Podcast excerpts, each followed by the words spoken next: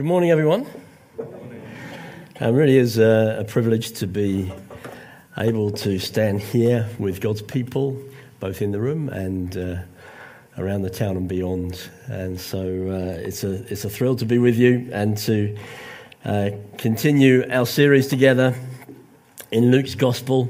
Um, my name is uh, Morris, for those of you maybe not so familiar uh, with who I am. I'm one of the elders of the church here, and one of my particular responsibilities is representing the vision of our church to the nation. So, our vision is uh, we're here to make Jesus famous in Ipswich and the nations.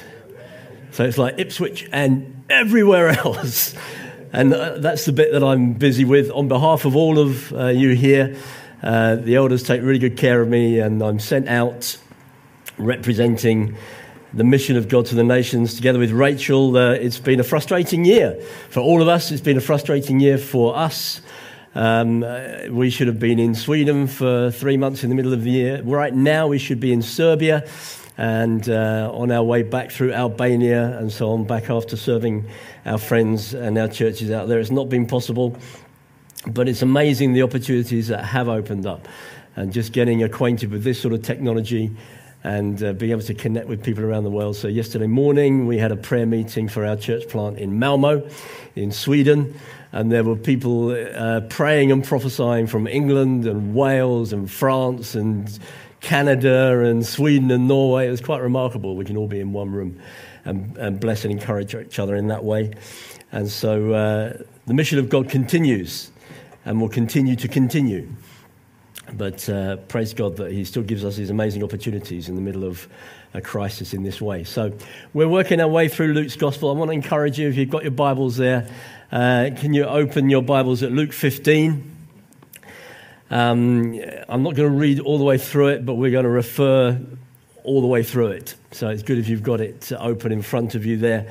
Uh, these are some of the most well known parables of Jesus that we read about in this passage of Scripture. A parable, as I'm sure you've been told many times, is a simple story that is told to illustrate or remind us of a spiritual or a moral principle or truth.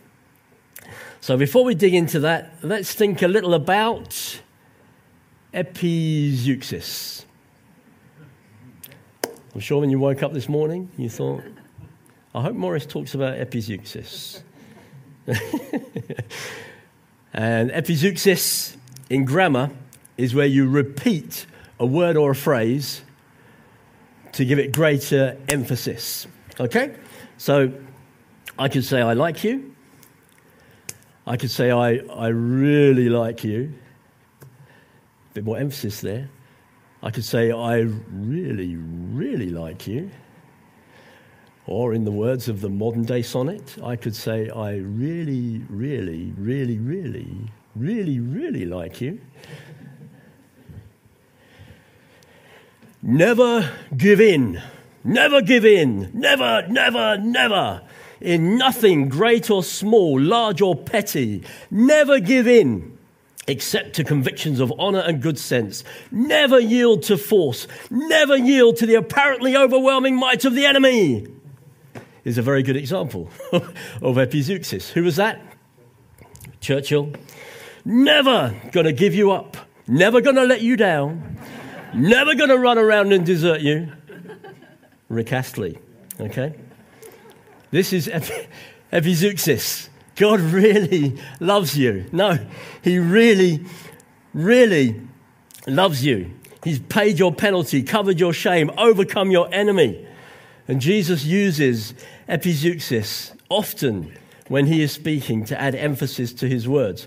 Most famously in John's Gospel, 20 or 30 times, you hear him say, uh, maybe you've read it in many different translations, Verily, verily, I say to you, truly, truly, I say to you, Jesus is adding emphasis. You know, different translations uh, in the Bible translate this I, I tell you the truth. I tell you the solemn truth.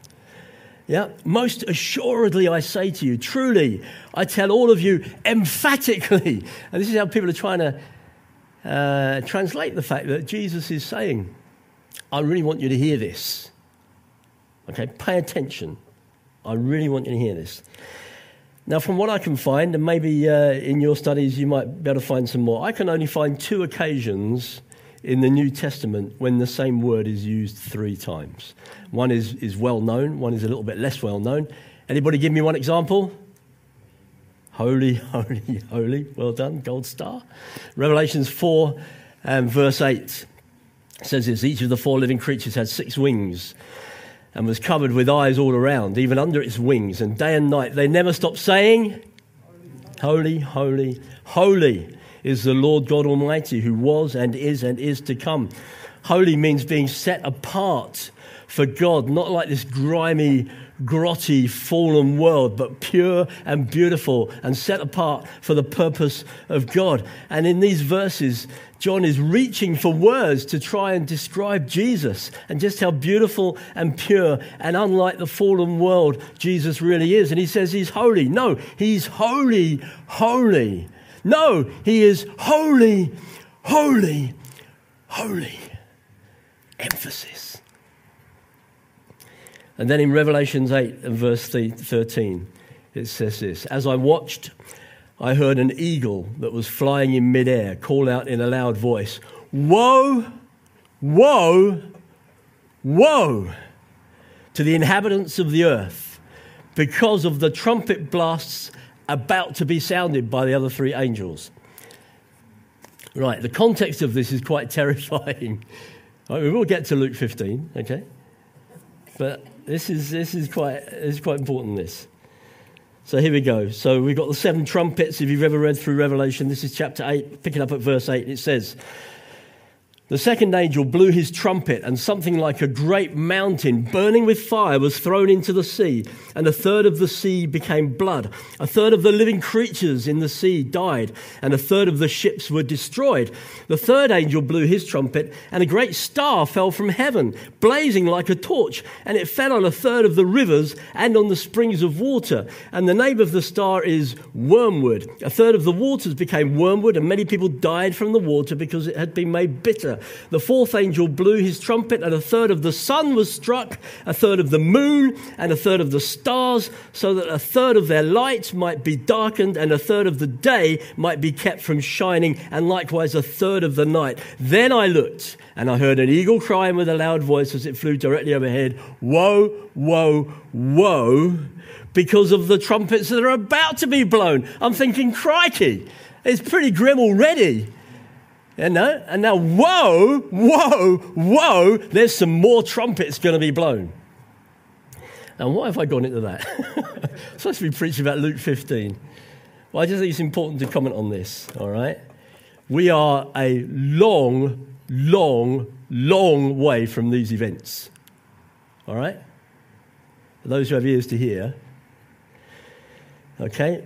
Whatever people say about our current crisis, it is nothing nothing, nothing, see the epi, epizeuxis I'm using here, compared to what we're just reading here about what the last times are going to look like.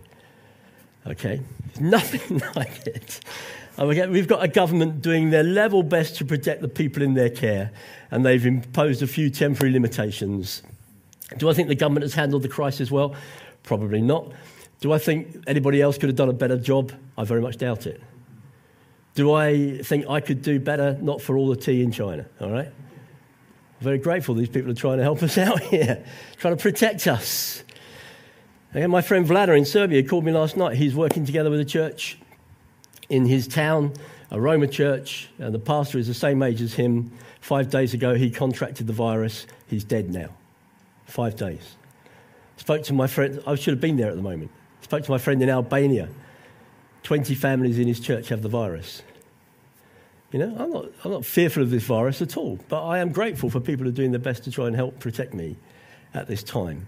And we're nowhere near these things. When people talk about the end time, rubbish, come on, it's nonsense. We're nowhere near that. Do I think that my religious freedoms have been infringed? Not at all.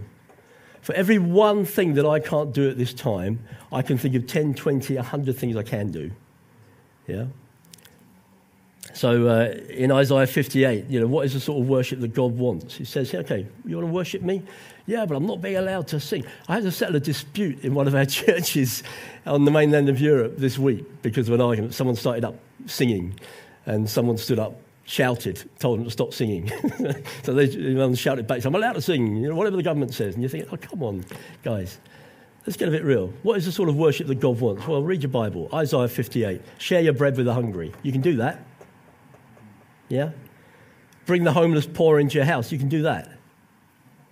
Watch out for those who are the most vulnerable. You can do that. I can show you plenty of things you can do for all the things that at the moment, for a short period of time, because someone's trying to protect us, that we can't do these things. Anyway, just to cheer you up, if this really was the end times, there's nothing you can do about it anyway. Why? Because it's the end times.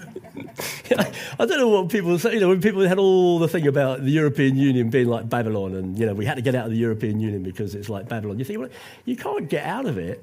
You can't escape the end times. You know, the people in here had to live through it when you read about this revelation. So, if we really are living in the end times, there's no way out of it. Just be grateful that you are numbered uh, among the people of God, and He's going to take you out of this. But, folks, this isn't the end times, right? These are not the marks of the beast and all that rubbish. Come on. No. So, what's this all got to do with Luke 15? Well, Luke 15 is a classic epizeuxis. We all know what an epizeuxis is now. The same story is repeated by Jesus three times for particular emphasis. Verse 4 to 7, the story of the lost sheep. A man leaves his 99 sheep to go and find the one lost sheep. And when he finally finds it, he brings it home on his shoulders with great happiness. That's the story there, the story of the lost sheep. Verses 8 to 10, the story of the lost coin. A woman has 10 valuable coins but loses one, so takes a lamp and a broom and searches every corner of the house until she finds the lost coin with great happiness. And then verses 11 to 31, in much more detail, the story of the lost son or the prodigal son. A man has two sons, and the younger son demands his inheritance from his father and he leaves home. And he spends all his money on reckless living. A famine hits the land, and he finds himself destitute and feeding pigs. This is a story written for a Jewish audience, and so obviously for a Jew to be feeding pigs was the ultimate humiliation. So he decides to go home and confess his rebellion to his father and ask to be a hired man in his father's home. But the father sees him from a long way off, runs to him. You know, it describes that there was quite an in, it was quite, a, you know, he threw his dignity away. He sort of picked up his robe and he's running out to see his son. And he embraces him and kisses him and receives him back as his son and celebrates with great happiness. A lost sheep, lost coin, lost son. Verses 6 and 7 Rejoice with me, I have found my lost sheep. I tell you, in the same way, there will be more rejoicing in heaven over one sinner who repents than over 99 righteous people who do not need to repent verses 9 and 10. Rejoice with me, epizeuxis. Rejoice with me. I have found my lost coin. In the same way, I tell you, there is rejoicing in the presence of the angels of God over one sinner who repents. Verse 32 the father talking to his older son, who really struggled with the fact that his father was so gracious to the son that had rebelled. And uh, he said, Look, we have, to be, we have to celebrate and be glad because this brother of yours was dead and is alive again. He was lost and is found. So, what is Jesus saying here? Jesus is saying, We are lost, lost, lost. We're lost. We're like the sheep, wandering on and on from one patch of grass to another, from hour to hour, our eyes only on what is immediate in front of us, short sightedly unaware that we're not where we should be, and all the time straying further and further away from the flock and from the safety of the fold. We're like the coin, incapable of helping ourselves, stuck in a dark, dirty corner can't help ourselves, can't even bleat like a sheep. We cannot make our own way home. We're like that son exercising deliberate and selfish and rebellious independence, trying to take for ourselves what is ours before time, cutting ourselves off from our Father. We are lost, lost, lost. We are miserable, miserable, miserable alone and afraid like the sheep, cold and lifeless like the coin, in the mud with the pigs like the son, an independent, rebellious life separated from our Father is miserable, miserable, miserable. Aren't you pleased you came out this morning? But, but, are you ready? We are found! Found! Found!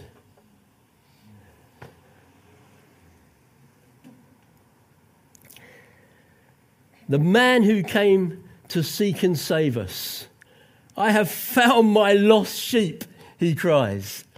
The woman searching tirelessly with her lamp to find us. I have found my lost coin, she cries. The father runs to embrace the returning son. He was dead, but he is now alive. He was lost, but he is now found, he cries. Found, found, found. We have been found. The Bible tells us each one of us has strayed from our Father God like a wandering sheep, has become lost like that coin. We've rebelled against our Father like that son, every one of us. But He has searched for us, He has pursued us. And when we had finally turned from our independent and rebellious ways and turned back to Him, He has embraced us with love and conferred upon us the full rights and privileges of sonship. And we are given the right to be called the children of God. We are found, found, found. And for those who like this sort of thing, there's a Trinitarian aspect. You think, why are there the three parables? Well, commentators would say there's a Trinitarian aspect to this. You've got Jesus, the Son, who came to seek and save the lost. He's the man going to find the lost sheep, leaving the safety and sanctuary of heaven to go into the wilderness to find the one that was lost. Jesus came to seek and save the lost. The woman is the bride of Christ, illuminated by the Spirit of God searching, sharing the responsibility with the Son to seek and save those who are lost in the community, going searching every corner, bringing out the lost. And of course, there's the Father with arms wide, receiving home the repentant sons and daughters. There's beautiful Trinitarian symmetry to these three parables. We are found, found, found, and there is joy joy, joy. God is so happy that He found you. All right? God is so happy that He found you. It gives Him great joy. It gives Him great joy. He is delighted that you were lost but now found. He is delighted that you are dead, but now alive. He, was de- he is delighted that you're an outcast, but now you're his son. You're his daughter. You have the right to be called a child of God. You've got no other rights but that one. And that's the only one worth having. You've heard me say this. Fed up with people talking about what their rights are. I've got the right to sing in a church. You've got the right to be called a child of God. Be happy. be happy with that. Happy. God is delighted. Now, here, here's the thing. In my pastoral experience, probably 30 years now, I would say that one of the things I observe that the Christian finds it most difficult to do is to live in the reality of the ongoing delight of God. Right? When you turned away from your rebellious ways and you turned back to God, he was delighted, delighted, delighted, happy, happy, happy, joy, joy, joy. It gave him the most pleasure. I mean, he loves us to see us going on in our. It's not that you know he wasn't happy with the 99. He was he's very happy with us walking on in our obedience and looking to uh, learn what it means to be conformed to the likeness of Jesus every day. He loves that. He's happy with that. And he sings over us with, with, with, with, with beautiful songs and he presents us to himself with great joy. But nothing matches that joy when he found us. That has given God the greatest joy. Joy. Epizeuxis. Joy, joy, joy. Three times I'm telling you the same story so you can understand how happy I am that I found you. The reality is this that in spite of his majesty and holiness and universal power and greatness, God astonishingly, astonishingly cares for each one of us, one at a time, and is delighted in each one of us. He's delighted in you. You make him happy. I think many Christians struggle with this. They do.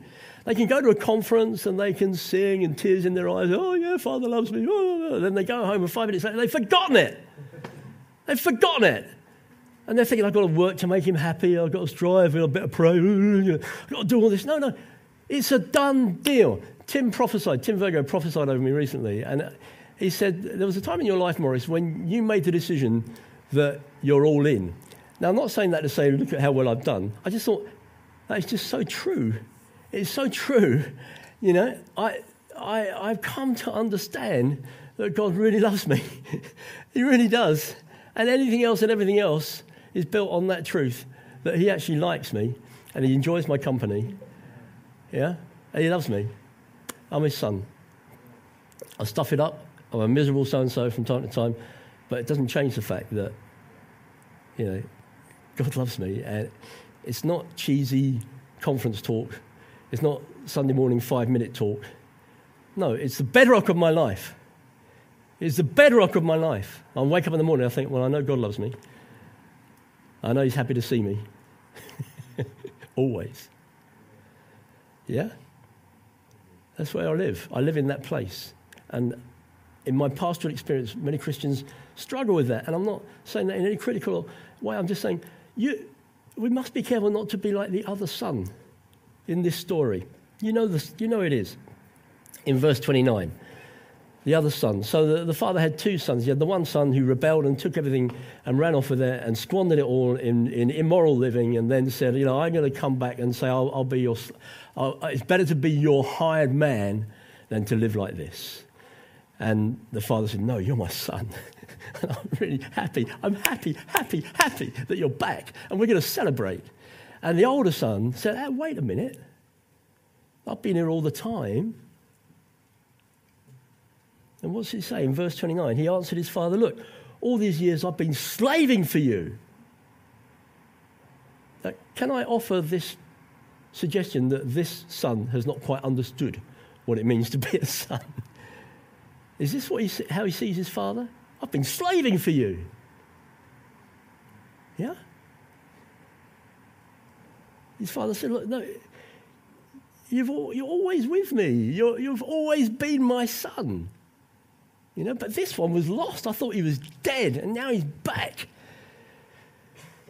And he wants to come back as a slave. And I'm saying, No, you're my son. And the older son is saying, Look, I behave like a slave. And look, you don't. And you're thinking, No, this guy's not understood this. And I think many Christians that I meet, it's a bit like this. They're not, no, we're not living like slaves. We're living like sons. We're living like daughters. We're loved. We're accepted. We're forgiven. Yeah? He's a good, good father. Have you heard that song? Epizeuxis. yes, he is. Yes, he is. Yes, he is. And I'm loved by him. Yes, I am. I am. I am. Got to say it three times to get it into our little thick skulls. All right? That God has a universe to run, galaxies to uphold, atomic particles to manage, governments to rule. But there isn't much in the Bible that says that all heaven rejoices over orbits of the stars, or the rise of kings, or the arrangement of molecules, or the successful international conference that we put on. But of course, God takes pleasure in all of these things. But Jesus here is referring to something special. When one sinner repents, there is a special joy in heaven. Right? God cares for us one at a time. God is delighted in you. If you take nothing else away from what I'm saying today, please. We have to learn to live in a place where we know that we're loved by God. I don't come from a believing family, but my parents kicked me out and sent me to a Baptist church Sunday school just to get me out of the house. We learnt some songs. Jesus loves me. This I know. Because the Bible says it. For the Bible tells me so. And His Holy Spirit within me deep cries to deep. Abba Father reminds me every day, even this, you know, worship this morning. He loves me. He just loves me. Doesn't matter how well I've done. I want to do the best I can, but that's not why he loves me. You know, he really, really, really loves you and delights. You are his delight. Meditate on that. I delight God.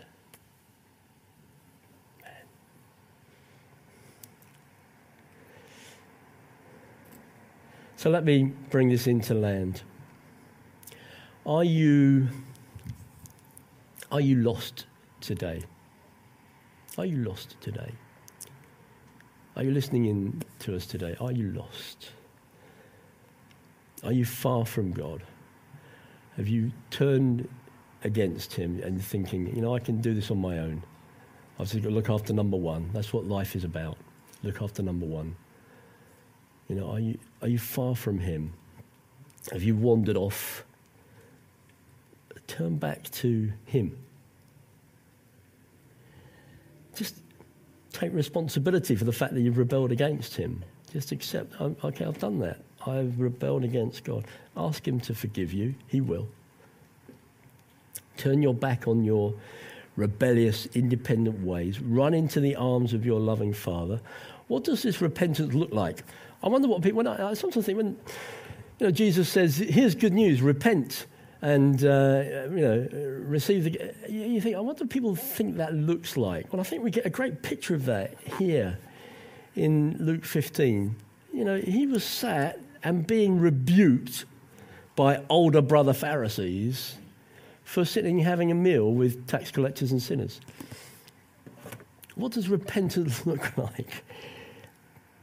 It looks like turning away from my lost lonely, miserable, rebellious existence and sitting down at a table having a meal with Jesus. It's not, you're not turning away to nothing, you're turning away to Him. You're turning away to Jesus. You're turning away to the one who came to seek and save you. You're not turning away to an abyss or you know, uh, some dull religious routine. No, you're turning to Him. You're turning to Him. And when you see Him, you're sitting down for dinner with Jesus. You gaze at your King. You gaze at your captain, bearing the scars of the battle that He won in order to rescue you. And you worship Him. And you can say, I hear you, Jesus. You're the love of God, seeking and finding what belongs to God. I hear you, Jesus. You are the heart of God. This is repentance. It's turning back to Him. You are the, uh, Jesus, you are the arm of God reaching out to me. Jesus, you are the crook of the shepherd's staff in the wilderness. You are the shoulders of God where the sheep gets carried home. You are the lamp in the woman's house. You're the broom with the bristles getting me out of the corner of that dirty floor. And this meal right now, where you receive us sinners, you receive us and you say, No, you're brothers now, you're sisters. He's our Father. And this is the beginning of the, the meal. I love the fact, I don't know whether it's just me, that the first thing we do when we get to heaven is have a big slap up meal with Jesus. That's going to be some celebration. Man alive. I'm looking forward to that. You know, he's happy that we've come home. He's really happy. He's really happy that he found you. He really is. And he really loves being with you. He loves your. T- he's not like, okay, well, we let you in the back door. All right? Okay, we tolerate your presence here. Yeah, get to work, justify your existence, show me how much you love me, get to work. No, he's saying, you know what? I, I, am, I am happy, happy, happy that I found you. I'm really so happy to have you back. And I love being with you, and I love spending time with you, and I, I love your company. I want you to hear that. God loves your company. he really enjoys your company. I think we struggle with, what, with being delighted in I think we struggle with it. You know, it's a wonder to me that my wife delights in me. I think, well, I don't deserve that, you know. She delights in me. She does. It's astonishing to me. I'm incredibly grateful for it, and I receive it, and I delight in Rachel. And God delights in me. I don't know why, but He does. He does. Why? Because the Bible tells me so. And I delight in Him. Right? We're not turning away to nothing when we repent. We're turning to his joy and his delight. And finally, are you have you turned, you've been found, but you're living like a slave and not like a son? Yeah. So I'm speaking to first of all, I'm speaking to those of you who are, who are lost. You've not not you know known what it means to turn to your Father. And I'm saying, turn to Him. Turn to Him. Ask for Him to forgive you. Resolve in your heart, I'm not going to live my own rebellious way anymore. Thank you, Jesus. You made a way for me to go back to my Father, who is really happy to receive me back. And now, Jesus, I'm sat at the table with you. I want to learn to live like you, Jesus. I'm, I'm, if you're lost, turn to Him. But I want to speak to those who have been found, but you're still living like a slave and not living like a son or a daughter. I just want to say to you learn to rehearse the joy of God in your life. This is what I've done. I've rehearsed it by reading again and again what the Bible tells me God thinks about me. I read it again and again. You know, well, I'm rubbish. You know, I did this and I've done that, and surely God can't love me. No, hang on. The truest things that are said about me are said in the Word of God. That's, that's where the truth is. So I'm going to rehearse the truth. And then over a period of time, it got in there. And I'm all in, like Tim said. I'm all in. I know it. I know he loves me. I know it. It's true. Uh, learn to rehearse this. Not some frothy, superficial, happy clappy, you know, yay, Jesus loves me. No, right Learn to believe that God really, really, really loves you. Learn to believe it. And He is really, really, really happy to have you as His child. Really. Learn to live in that truth and it changes everything. C.S. Lewis says, There is a kind of happiness and wonder that makes you very serious. I love that. You know, it's not a frothy, happy, clappy thing. Actually, when you understand the delight of God in your life, and when you learn what it means to give and focus all of your delight in Him, it's a really serious business. It's really serious being very happy. I just want to pray for you now. Let me pray for you now, just as we bring this element of our meeting to a close, and I hand back to. Hannah. So let's just pray now. Lord Jesus, thank you that you came to seek and save us. Thank you that you've given us the responsibility by the Spirit of God to join you in, in, in searching after those who are lost and need you. Thank you, Father, you receive us back because of Jesus. You receive us back with open arms and kisses and embraces and celebration. And it makes our Father happy to find us and to have us back with Him safe and sound. And we want to pray for anybody listening to this, if they're listening to it live, if they're going to listen to it later on, who is, you know you're lost. you know you're far from Him. You know you are living your own independent life. It's a rebellion against your Father. And it will not lead to joy, it will lead to misery. Excuse me.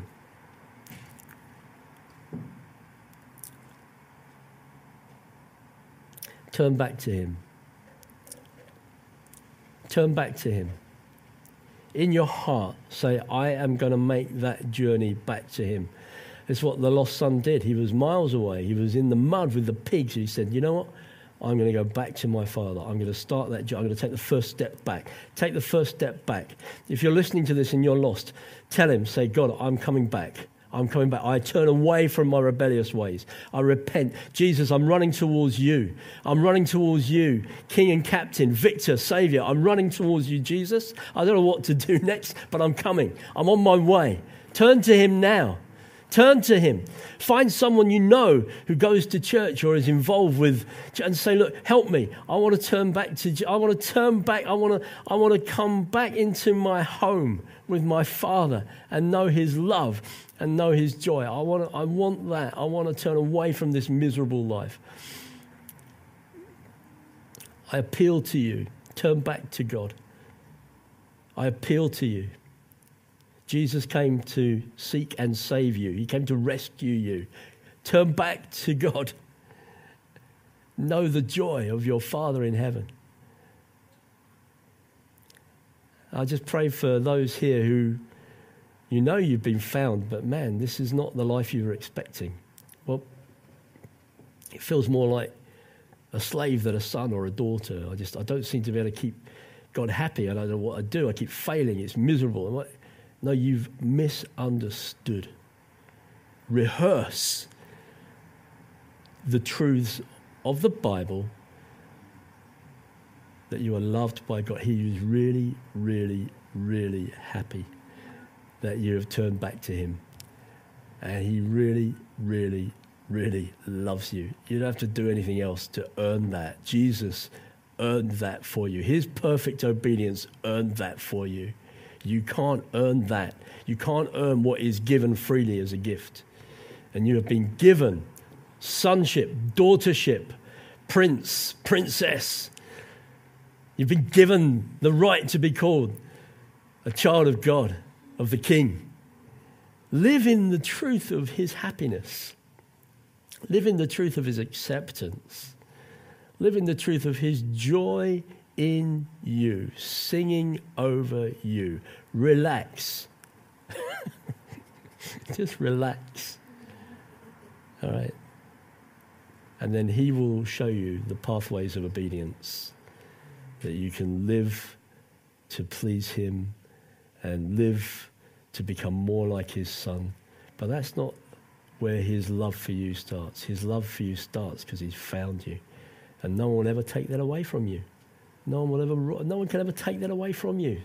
So turn back to your father, not as a slave, but as a son, and receive his joy and receive his love. So, Father, we thank you for these amazing stories, some of the most famous stories in the Bible. Thank you that again and again and again you're trying to remind us we were lost, lost, lost. It's a miserable, miserable, miserable existence. But you have come and you have found us. You have found us. You have found us. And in your heart there is great joy, great joy, great joy. And we delight in you, Father, because you delight in us. And we celebrate and rejoice with you. And thank you you. We serve such a king. We serve such a God.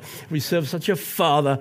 And we say, Amen, Amen. Holy, holy, holy is the King. Holy, holy, holy is our God. Thank you that you come. We can walk freely into your presence. Not like Isaiah, terrified at the threshold, thinking, Whoa, I'm going to be burnt to a cinder. No, I can walk boldly into the presence as the Son of our Father in heaven, and I can rejoice with him and know what it means to live out my life with him uh, for eternity as a blessed son, a blessed daughter. What a gospel!